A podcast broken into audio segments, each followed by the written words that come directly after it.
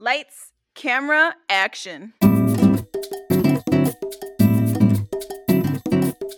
Welcome to Mixed Take, a world outspoken podcast where we discuss how the mixing of cultures and heritages in the US influence film, television, and other forms of media and entertainment. Don't be surprised to hear us laughing and geeking out over the movies and shows that we cover. We love Rocky Balboa. Yo, Adrian! Want to move our families to Wakanda. Wakanda forever!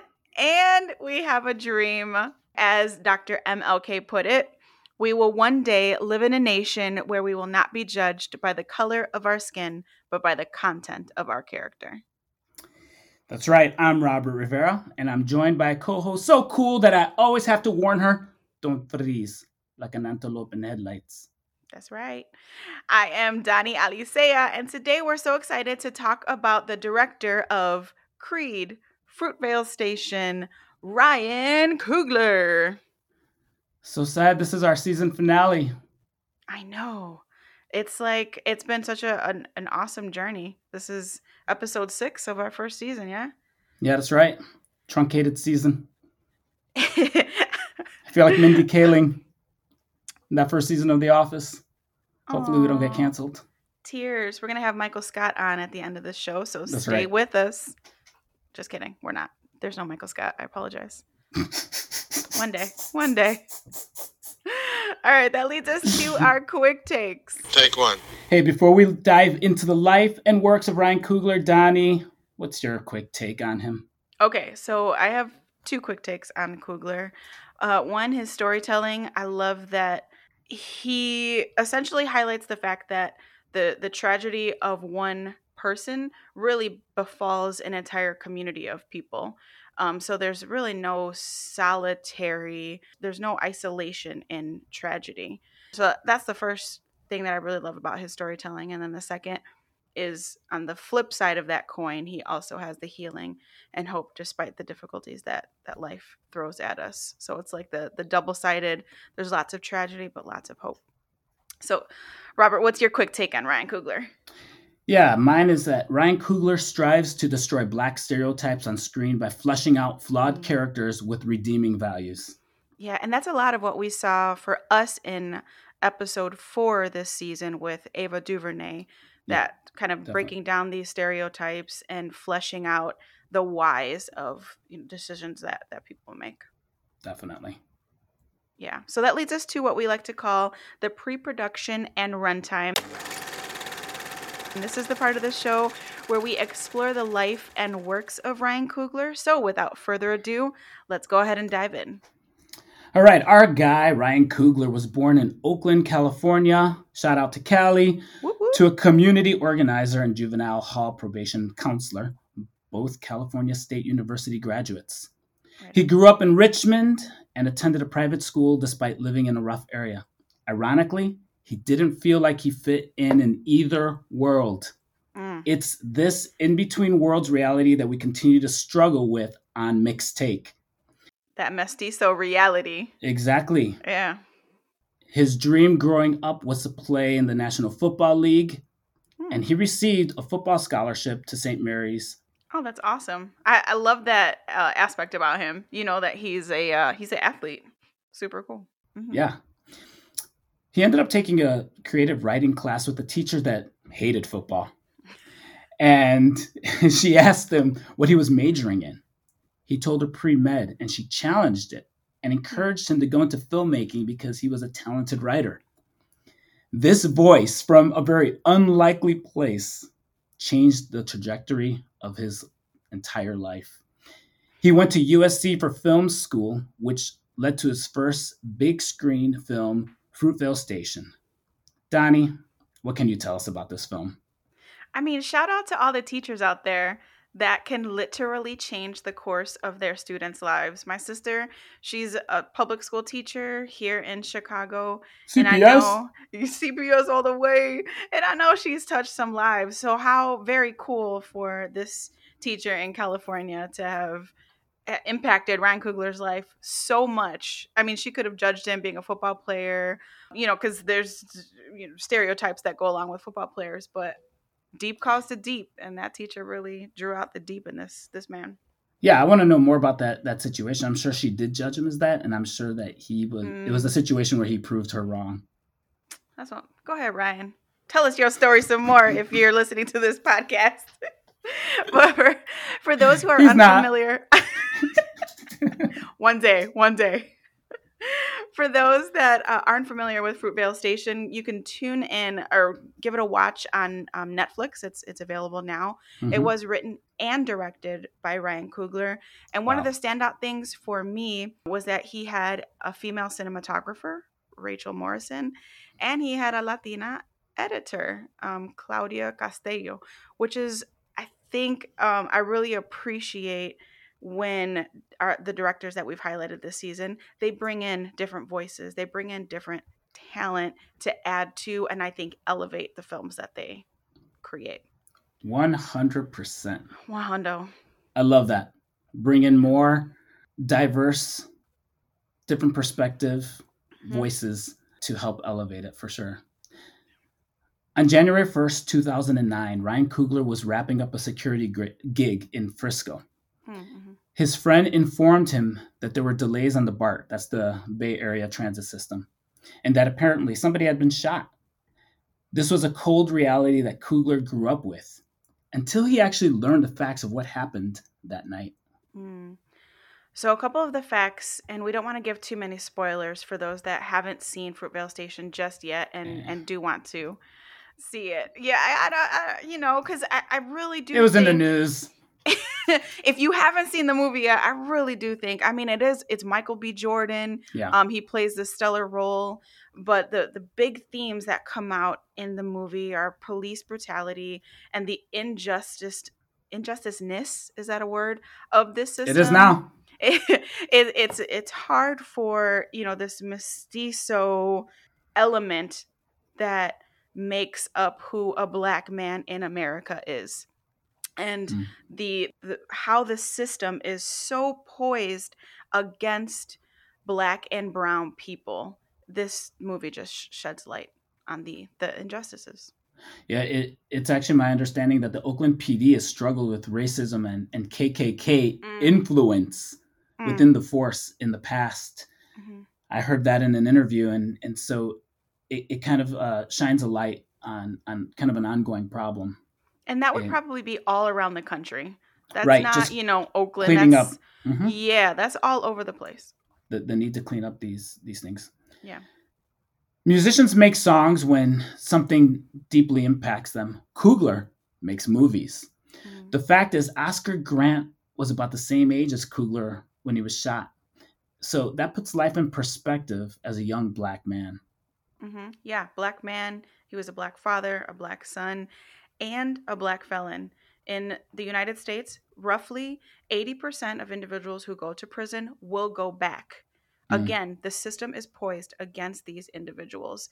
This being, you know, once you're a felon, it's hard to get jobs, it's hard to get credit. You lose relationships over that. So, all the things that we would say, you know, are advantages that help us to move on in life, these men come out with 10, 20, 30 steps behind the rest of us. Yeah. I love the story of how this movie came to be. Coogler met Forest Whitaker after film school, shared his idea for the movie, and Whitaker greenlit it on the spot. Mm. That's when he met Mike, as he calls him, Michael B. Jordan. We raved about Ava DuVernay and Mindy Kaling and how they were people who strove to empower others. We talked about how Guillermo del Toro Alejandro Iñárritu and Alfonso Cuarón supported one another. It's so important that we not only benefit from people speaking into our lives or walking along, alongside us, we need to do the same for others. And that's what discipleship is, in essence. These filmmakers are disciples. Mm. And speaking of discipleship, I think of Rocky Balboa to Adonis Creed. All right, so moving on from Fruitvale to Creed, um, the this story. First of all, for those of us who grew up in the '90s, Rocky is beloved. We're all right. Sylvester Stallone fans.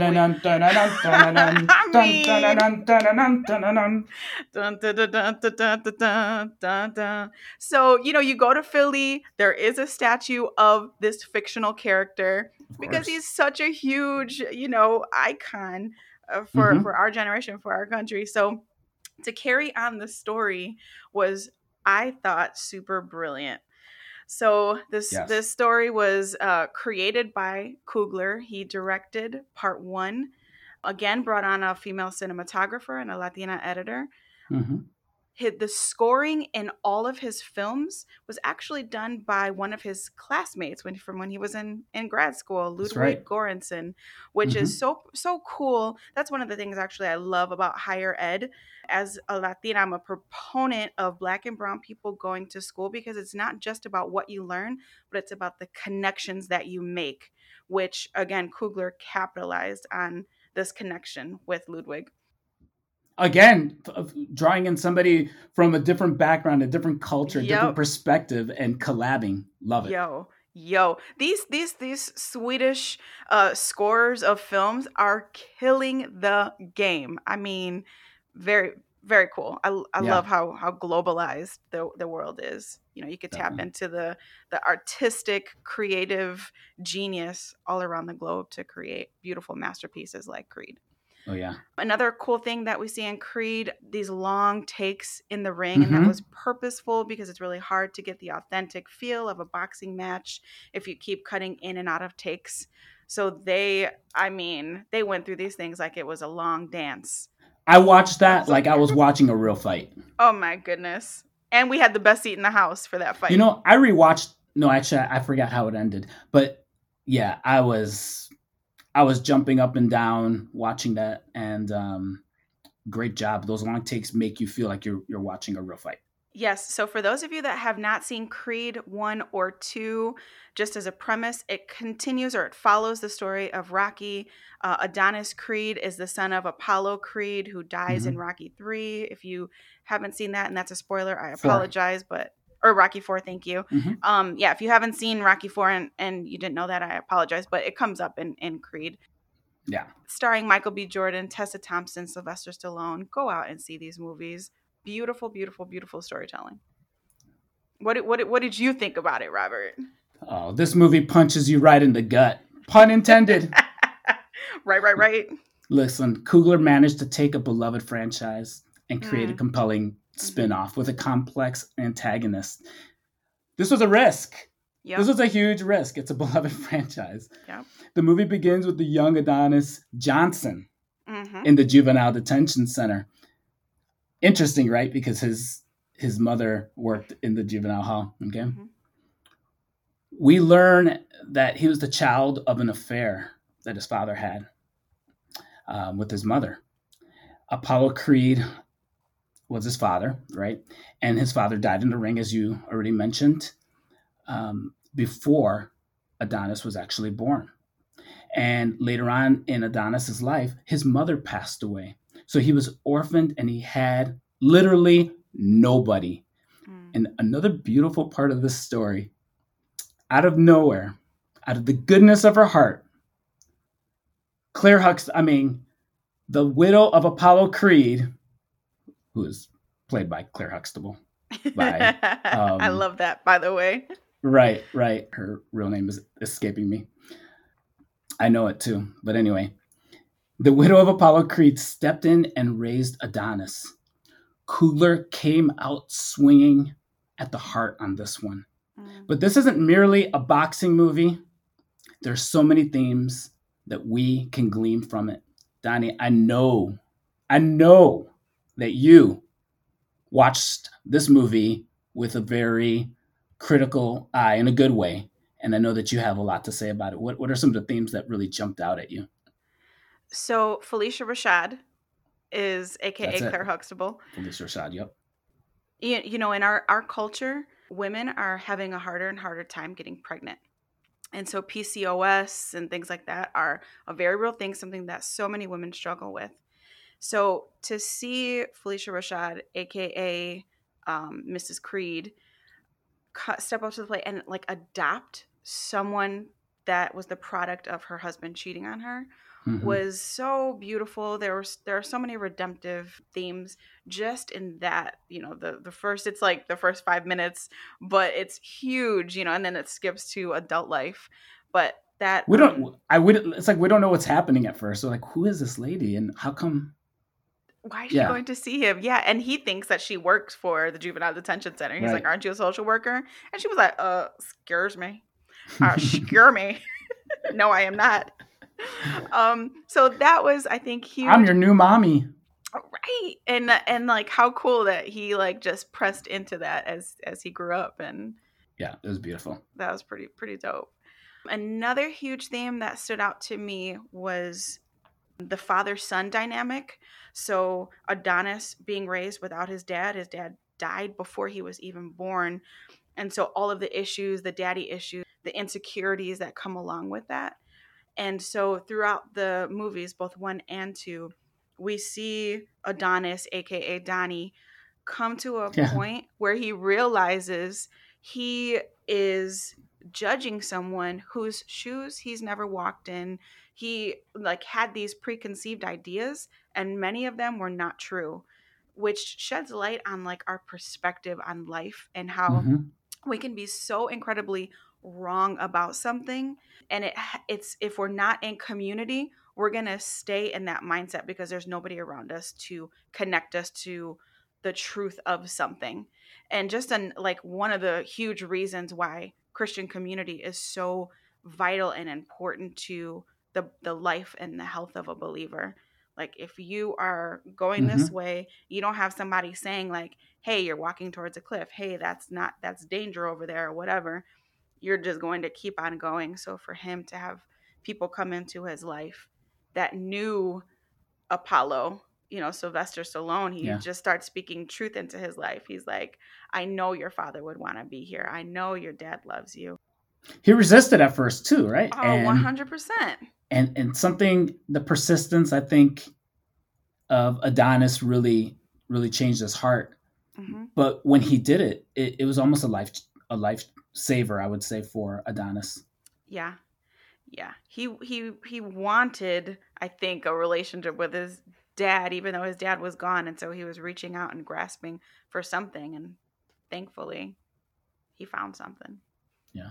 Um, which was in Rocky. And and Rocky provided that coaching, that mentorship, and that discipleship.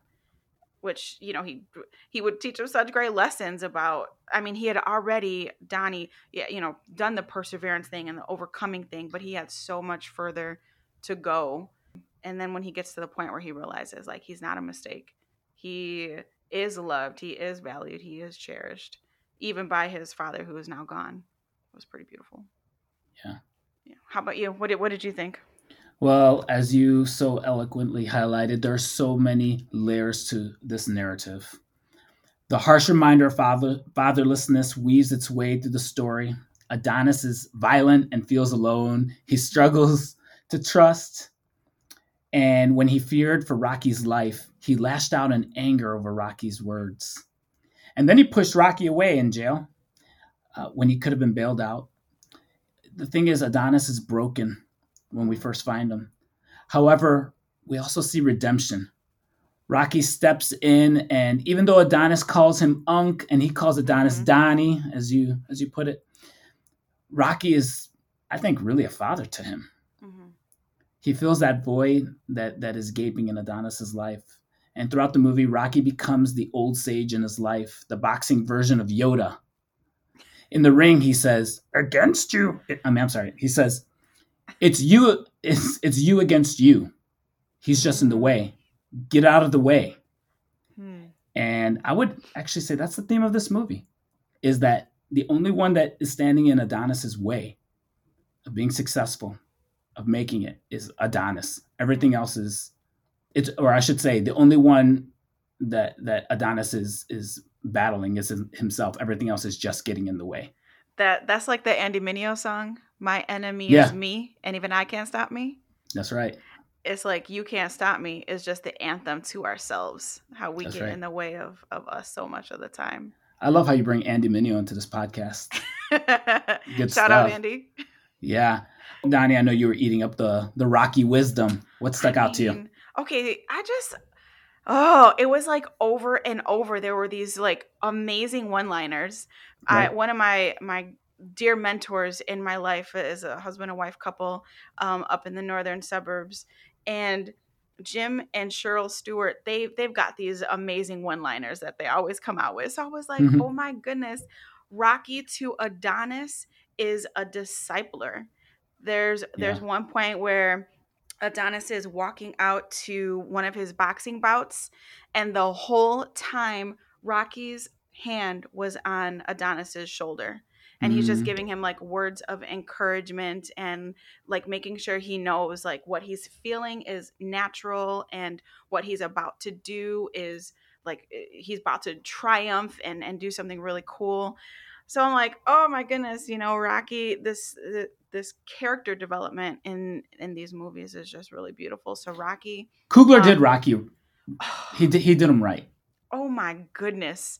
I mean, I have to think that Sylvester Stallone just applauded this young man's effort. The story, the writing. So for Rocky, time beats everybody. It's undefeated. He makes Mhm. sure that this young man knows the realities of life.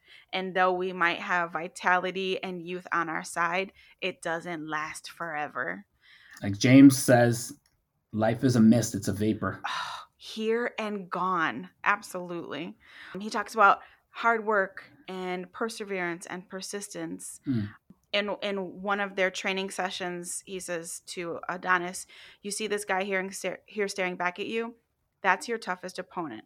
Every time you get into the ring, that's who you're going against, which is what you referred to earlier." Mhm. He also says later, you can't learn anything when you're talking. It's a fact of life. As long as you're talking, you're not listening.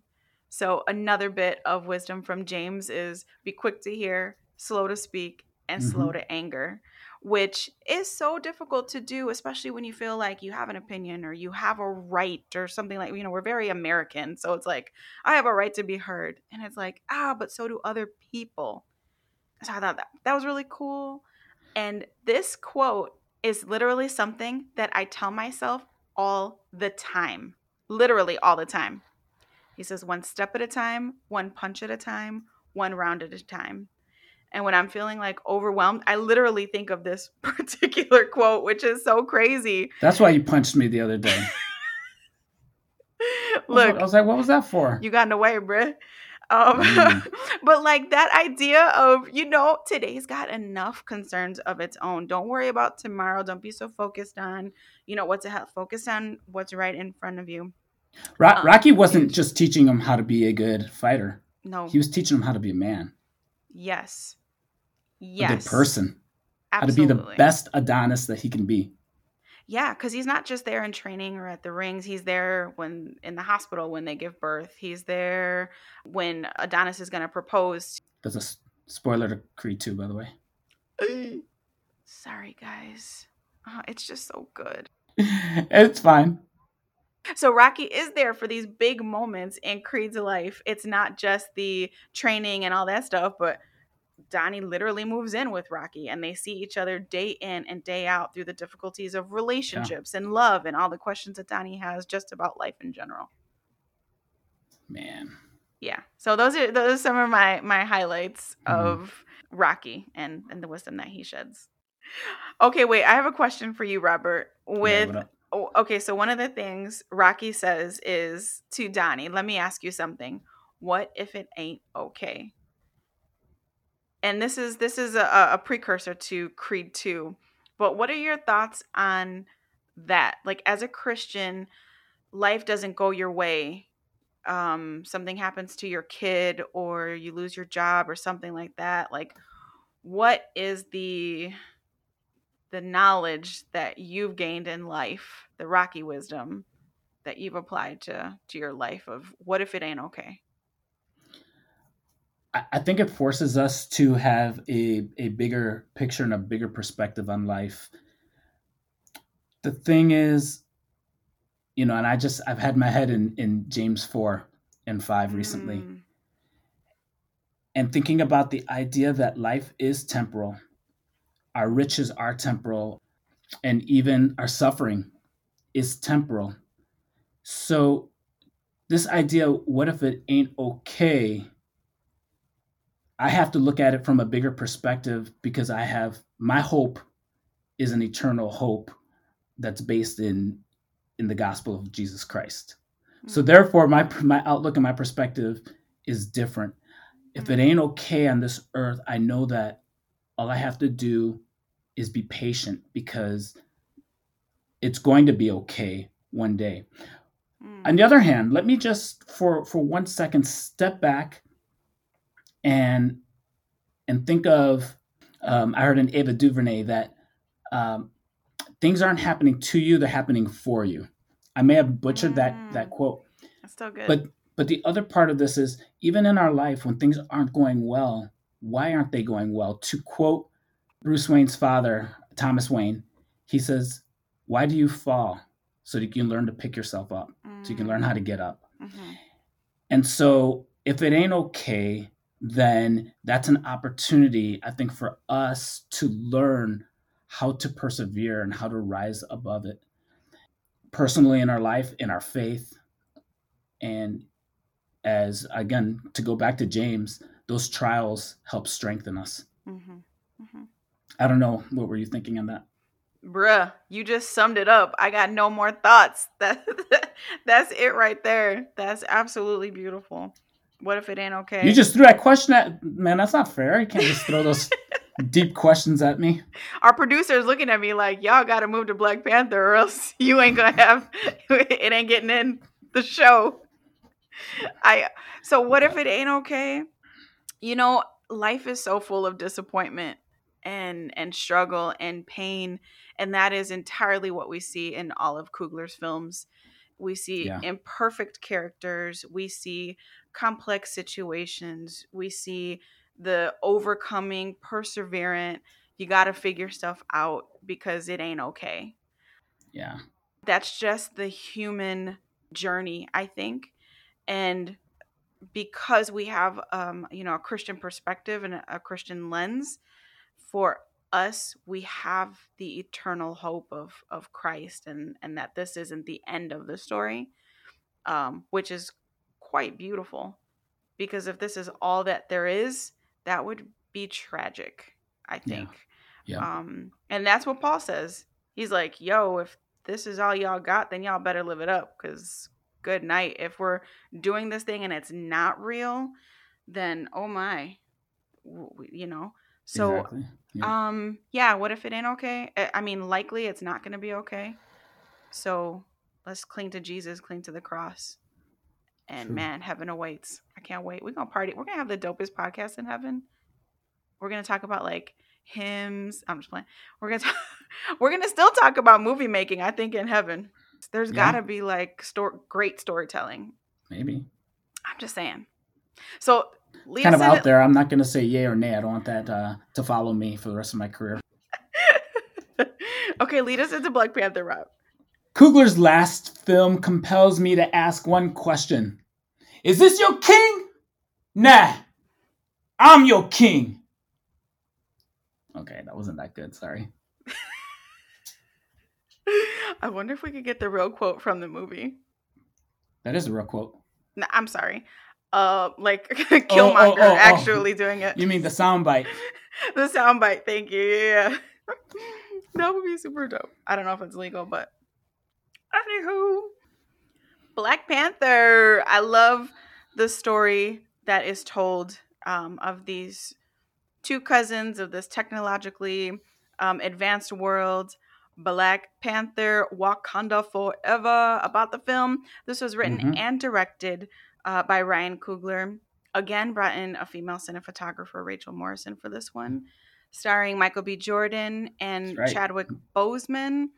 Mm, And it, it again just tells the story of kind of this fictional world, if y'all haven't seen this, called Wakanda. Mbappe.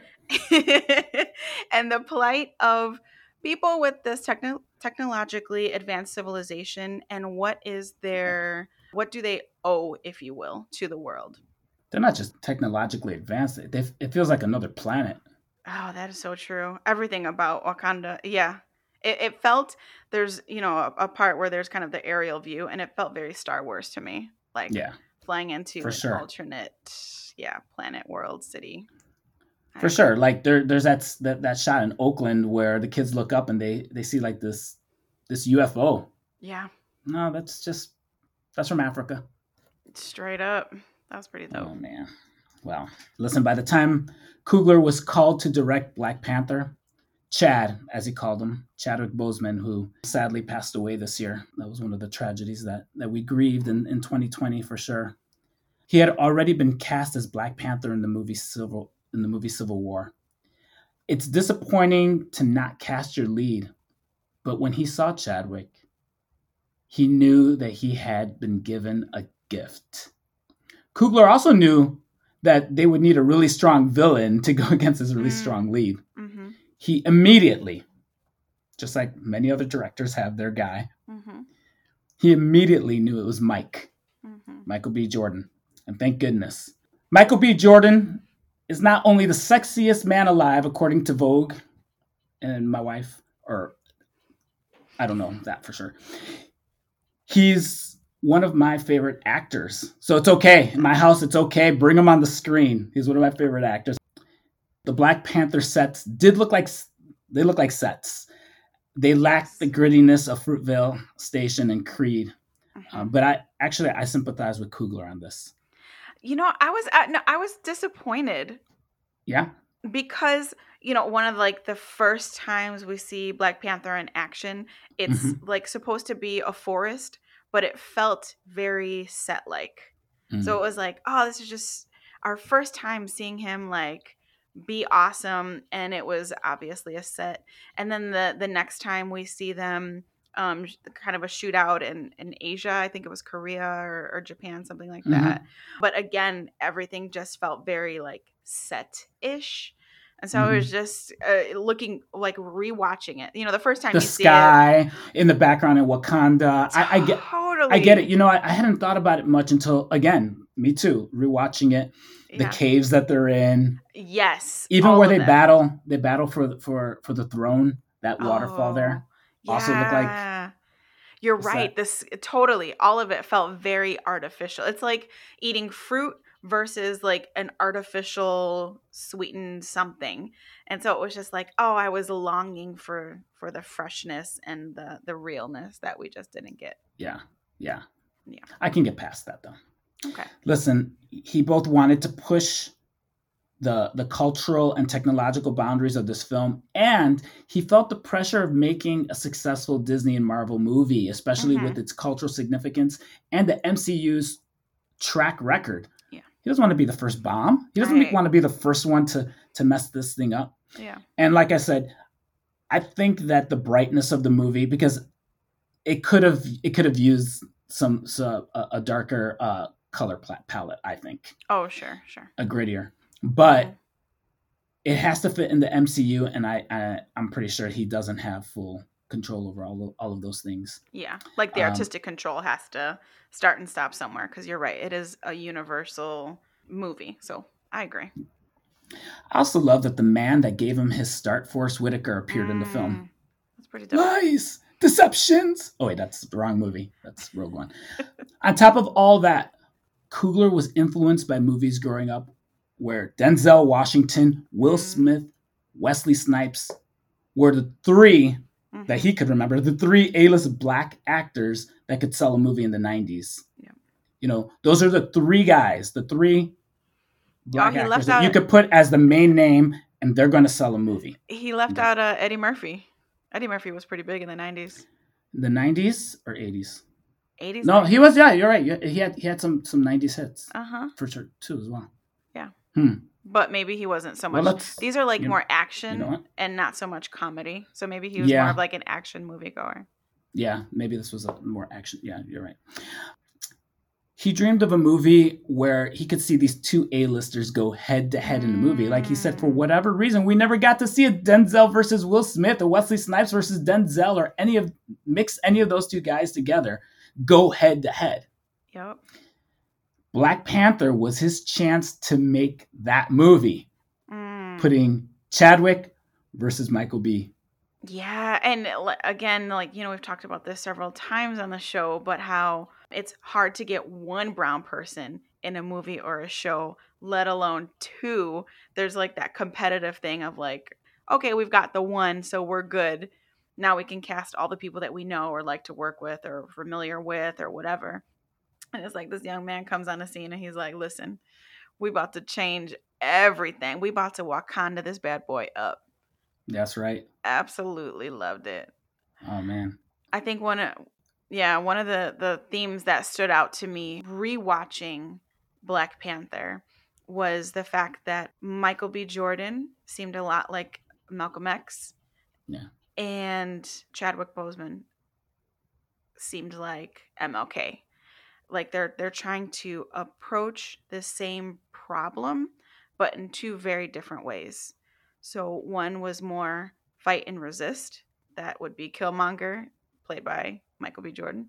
And then the other is negotiate and resist, a bit more diplomatic, which is the King of Wakanda. Okay, so here's here's the brilliance of the of the storytelling here, and I understand that Ryan Coogler didn't create these characters; they're from the comics. Right, right. But I thought the way he wrote Killmonger is perfect because Mm-hmm. there were many times where I thought to myself, "Wow, he's got some really right. great points." Oh yeah. He he's pointing out the fact that people of African de- descent all over the world are going through suffering and going through pain, and Wakanda stands back and does nothing about it. Mhm. Step doesn't step up. Now his solution is arm them with weapons and let them take over, Right. and Fight. Wakanda Wakanda become the, the, the center of an empire. hmm So that part, obviously, I would say was is wrong. Yeah, but, it's it's very Darth Vader. But he definitely is calling out the passivity hmm you know, the sin of omission. hmm If the people of African descent are the person in, in, in the prod, uh, I'm sorry, in the, in the Good Samaritan story who was beat up, hmm then Wakanda was like the religious man and and all those people who knew better walk, that walked past and did nothing. Mm. It's hard when your sense of justice looks different or your sense of rightness looks different than somebody else's and is so other. Like for Jesus to help a stranger like that is was other.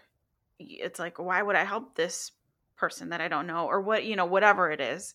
So it, it's like the the different perspectives that these two in the movie had and again the like you pointed out the fact that it's not an easy like oh killmonger he's just bad it's like no he has some great insights and great thoughts about this and has fought really deeply or he's thought really deeply about these things and has trained himself so that he can actually bring these solutions to the world it's just how he wanted to do that was just so violent I think behind Thanos, Killmonger is the best Marvel villain that we've seen on screen. oh I, winter soldier would be uh would be up there for me Okay. I, know he's kind of like a protagonist and an antagonist, Yeah. like at the end.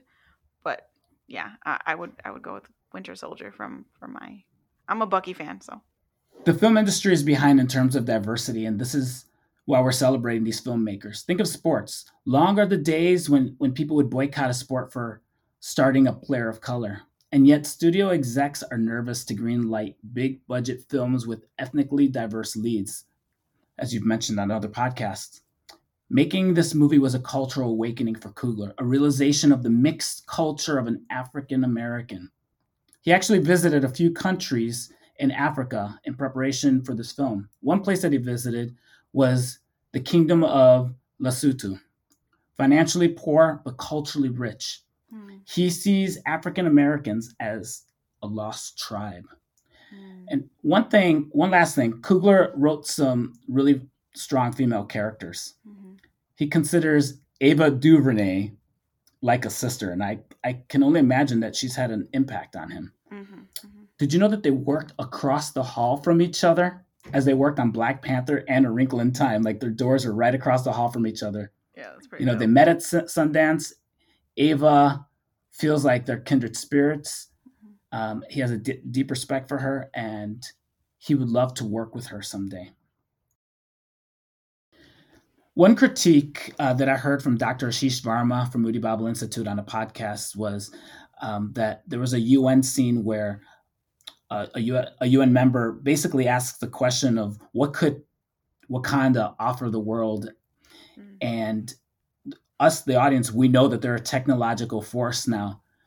It's kind of implying that only countries with riches and technology have something to offer the world, and it overlooks a lot of the culture that Wakanda could actually offer.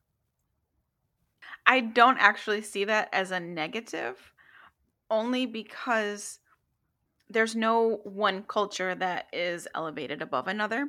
Every mm-hmm. culture mm-hmm. has something to offer the world. No, definitely. So it's I don't think it was like, oh y'all don't have anything to offer us because, you know, whatever. I think it was just like okay, if you're talking about solving some of the world's issues, you better come with either some resources or knowledge to address the issues. Like yeah. culture is embraced, but yeah. So I didn't I didn't think it was like a negative thing towards Wakanda. I thought it was just sure. like a but what solutions are you bringing to the table? Yeah, it's an interesting point I think that is good to think about as we as we watch the movie. Yeah. But, you know, with that said, I still really have fun with this movie. It's it's uh if it's the tone of the MCU and it's still one of my favorite MCU movies. Faux show. So, Robert, have you ever watched a movie and wondered what it would mm-hmm. have looked like in the hands of another director? Yes. Or maybe you wonder how your favorite director would have directed any given film? Yes. Awesome. Because that leads us to our next segment called Deleted Scene. Okay, I'll stop.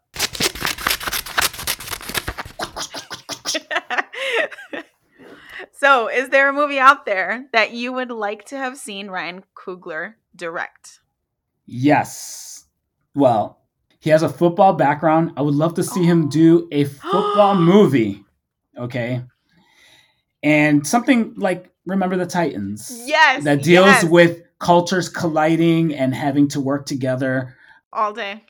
Maybe a public school in, in Oakland or something. I don't know. Just find a good story. He's like, I just want to see him bring football to the screen. Bruh, yes. Okay, so there's a show on Netflix called Last Chance U. Absolutely love it because it's basically that idea of these um, football players are at these like local community colleges trying to make it get signed to like a D2, D1. Yeah. Um, but it's that like remember the Titans feel sort of, mm-hmm. but it's documentary style. I think this is a genius idea. And Ryan Coogler, I hope you stumble on this podcast. Please do this movie. That would be so dope. Because I mean, I, I love Washington, football movies. Oh my goodness, in every way. Yes, great thought. Okay, for me, Ryan Coogler, since you're listening, I would really like to see you write and direct Creed 3. And take it, it back. Yes. And I mean, you can do Mr. T son, him fighting Mr. Mm. T son. That would be kind of cool. But I would prefer actually that um, Adonis fight a Mexican or a Latino boxer because okay. boxing is huge in the Latino world. And in the original Rocky series, there are no Latinos that Sylvester Stallone fights, which is so unrealistic because Latinos are at the top of the boxing food chain. So yeah, it would be great for Donnie. Like too. the son of De La Hoya or somebody. Exactly. It's like, oh, this would be so dope. And to bring in some of the Latino culture. Because everything Coogler touches is gold. Like Yeah, because Creed does fight in Mexico, right? But we just we don't get a whole lot of no, of it's it's p- pretty it much does, like backroom yeah. bar brawls, and it's like he's just smashing everybody. That would there. be that would be great if Creed, yeah, right, had to had to go into a, a cross culture and fight. I would love that. Mm-hmm. Yeah, because it's dope. In in in two, please people watch Creed one and two. But in two, we see him start to train kind of in the desert, and it's a lot of Latino fighters. So maybe even bringing one of those people to like, oh, we trained together, and now we about to box. You know. Yeah, I wonder if he'll return to Creed. He's he's uh he's in that Black Panther uh, cult now. Oh man, I really hope he does. Cause I mean, there's two. You need a trilogy. Like, it's all set up. It's in the queue for it. So that's what I hope. All right, so that leads us to our final part of the show that we call post production. What is post production? This is where we go beyond the film and give our final takes on Ryan Coogler. We'll either give you our personal takeaways or how he has influenced the entertainment world. So, Robert, kick us off. I struggle with the lack of nuance and polarization in conversations around justice and racial equality. I'm sure that you are as well. Mm-hmm. Because of the lack of nuance, these like justice have become buzzwords and triggers. Mm. And I appreciate that Ryan Coogler attempted and I, and I believe succeeded in Fruitvale Station mm-hmm. to really tackle this. He he was trying to paint a complete picture of this man because he saw that Oscar Grant had become po- uh, politicized when he was murdered. To some, Grant was an activist, a symbol, and a martyr. To others, he was a thug, a criminal, a felon, and a drug dealer that had it coming to him sooner or later. I'll never forget when somebody close to me once said, and, and I believe it was about Laquan McDonald, if I'm not mistaken. He said if he wasn't killed by the police, he would have been shot in the streets anyway. Mm-hmm. And that's why these movies are important because without that, we lack nuance in, in the way that we think and, and, and we come to very racist or mm. pre- prejudiced views, right? Without nuance, we come to the most heartless and godless conclusions about the sanctity, the sanctity of human life. Mm. Say what you will about Oscar Grant, but he was a son, a partner, and a father. In the blink of an eye, those three ladies lost a man that they loved dearly despite his glaring shortcomings. And you know what's amazing is how often I will have conversations with people that I know and love, and they'll say shocking racist things like this. And yeah. I, and I am almost baffled at the fact that somebody would not only believe those things but say them. I'm like, oh my goodness, this thought still pervades in our world. It persists, and how how heartbreaking and how how devastating. Oh, totally. I, I, I, totally agree with that. You know, I was talking with our producer, Michelle, and uh, she shared with me a post that she came across in social media. Michelle, can we pull back the curtains and, and let Michelle in? Yes, it's like seeing the, the Wizard, the Wizard of, Oz. of Oz. Yeah. yeah, exactly. Pay no attention to that woman behind the curtain. I'm here. and I wanted to share um, that I saw this post about racial trauma. And it really shocked me and moved me in many ways because I see how it relates to immigrants and it relates mm. to every minority in the country. Racial trauma, it affects how we view the world. It racial trauma also affects how even children grow up. But the thing that shocked me the most was how it affects the way we dream and look at the future. Mm. Like we stay mm. so long in the in the survival mode that we stop dreaming and looking wow. at the future with hope. Mm. And I see how the justice movement, and, and I know it comes from the heart of God, but even these movies and these directors that bring their their storytelling they help see that it's not just the stereotypical person that is just whatever we want to call it and, and box a person in but we also need to recognize hey there's a lot of layers in here. There's also things that are even beyond our awareness that mm-hmm. we deal with and yeah that is that is something that i share when we were preparing for this episode yeah mm-hmm. no that's really good they're not one-dimensional thugs you know they're, they're a complete person donnie you, you worked in youth ministry as well, urban youth ministry. I mean, we we met people, we met kids who other people would have looked at and said, "Oh, that kid's a thug," and mm we're like, "We know that kid. Yeah, mm-hmm. okay, struggles, but there's so much value to this person that mm-hmm. others aren't seeing." Thanks, Michelle. Yes, thank you. Trauma, trauma is so ah man the the deep rootedness of how it can impact and yeah. and change our not wow. just our lives but our families and our communities. No, definitely. Wow. Thank mm. you. I would say my post production thought on Coogler, two things. One is everything this man touches is gold. Like some people's filmography, you look and you're like, what's that? This dude has hit banger after banger. I mean, he's like the Michael after, Jackson. After banger, and then we'll see what he does next. I think he's gonna keep it going. I really do.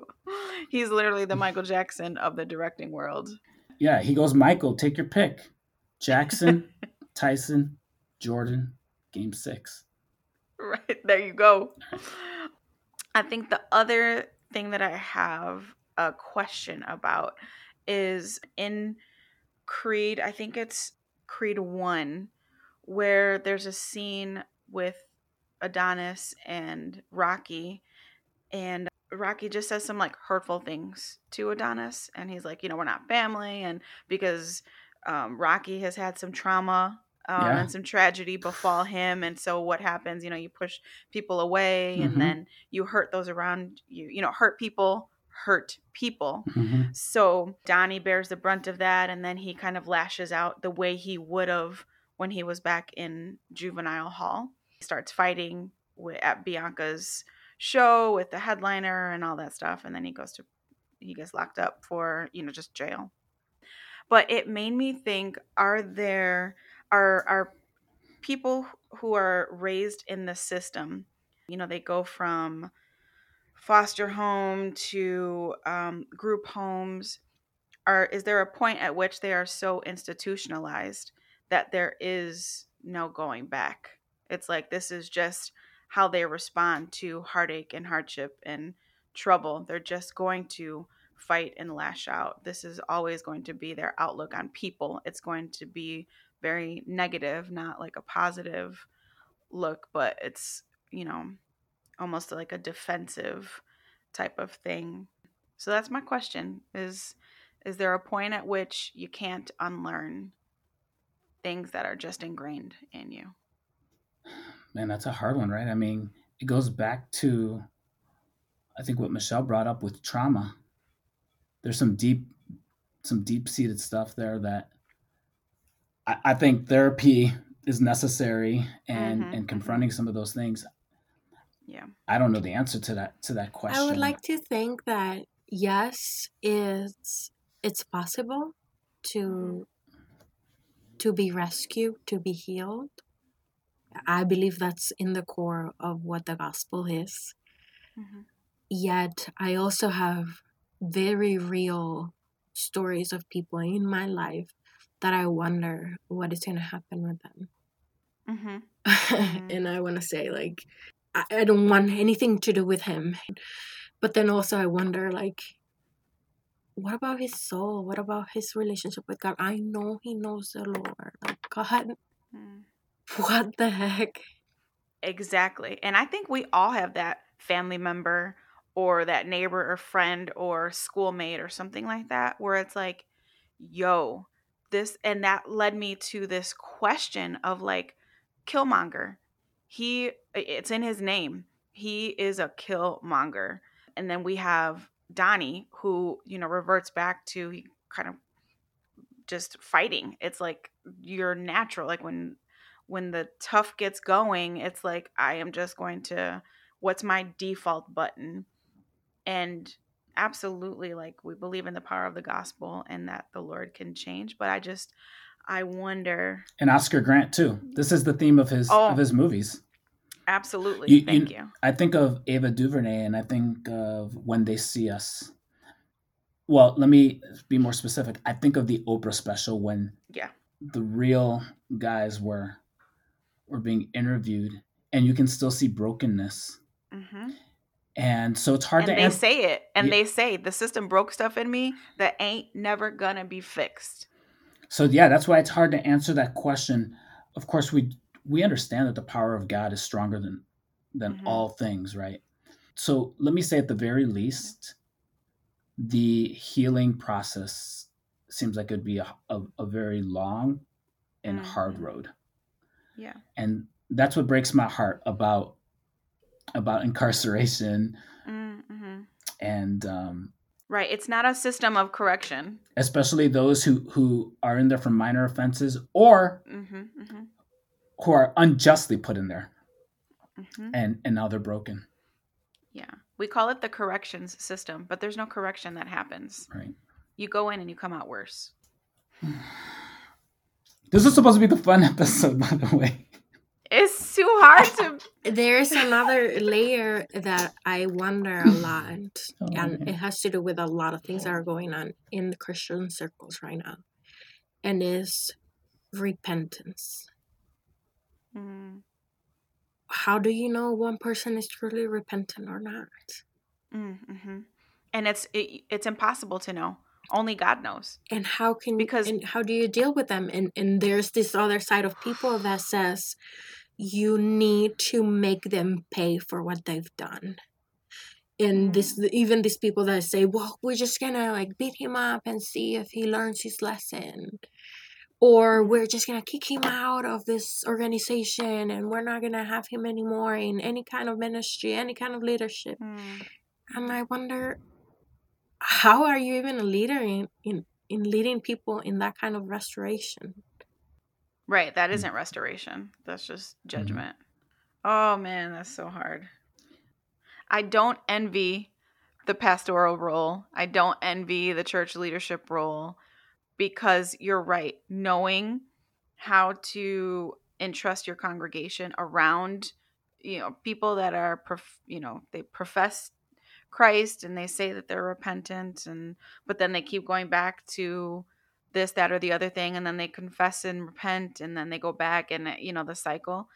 I I I am grateful that is not my calling. Sometimes it's not Pastor pastoral. Sometimes it's a family member, though. Oh, true. And I've said, if you're going to beat him up, then you need to beat me up too. And did you get beat up? But that breaks me because every time I want to say, yes, let's beat him up, Mm, I cannot refrain from that thought of, yes, I, I deserve the same beating. mm. Now I'm trying to imagine Michelle beating somebody up.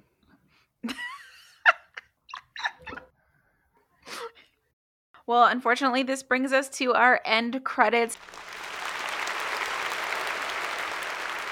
Thank you so much for those that have journeyed with us through this first season. We have gone through the, the darkness of Guillermo del Toro. We've gone Mhm. through the, the beautiful storytelling of Alejandro Iñárritu. We've been to outer space with Alfonso Cuarón. Mhm. Uh, we've been to the South and, and seen some really powerful storytelling about racial injustices and police brutality from Ava DuVernay. And then again from today from Ryan Coogler. And we've seen some really cool, funny things from um, Mindy Kaling, but also some really serious things and how to use comedy in a way that you're able to talk about real life issues. So again, thank you for journeying with us through this first season. Yeah, We're super excited Definitely. and already planning for season two. And thank you for joining us on this episode of Mixed Take. If you enjoyed this episode, please give us five stars on wherever you listen to this podcast. Also, head over to worldoutspoken.com, a site preparing the Mestizo Church for cultural change, where you'll find information on consulting services, thought provoking blog posts, and other great podcasts such as The Feature, Questions from the Pew, and the one and only Mestizo podcast, the show for the mixed people of the mixed church. Check out the article on bad mothering by Doctora Itzel Reyes on the double standards mothers face in raising their children. Yes. Special thanks to our producer for Woo pulling back the curtain. Yes! Michelle Perez. Also to Emmanuel Padilla and the entire World Outspoken crew. We hope you join us again as we continue to dive into the world of culture influencing content creators. Until next time. Cut. It's a wrap.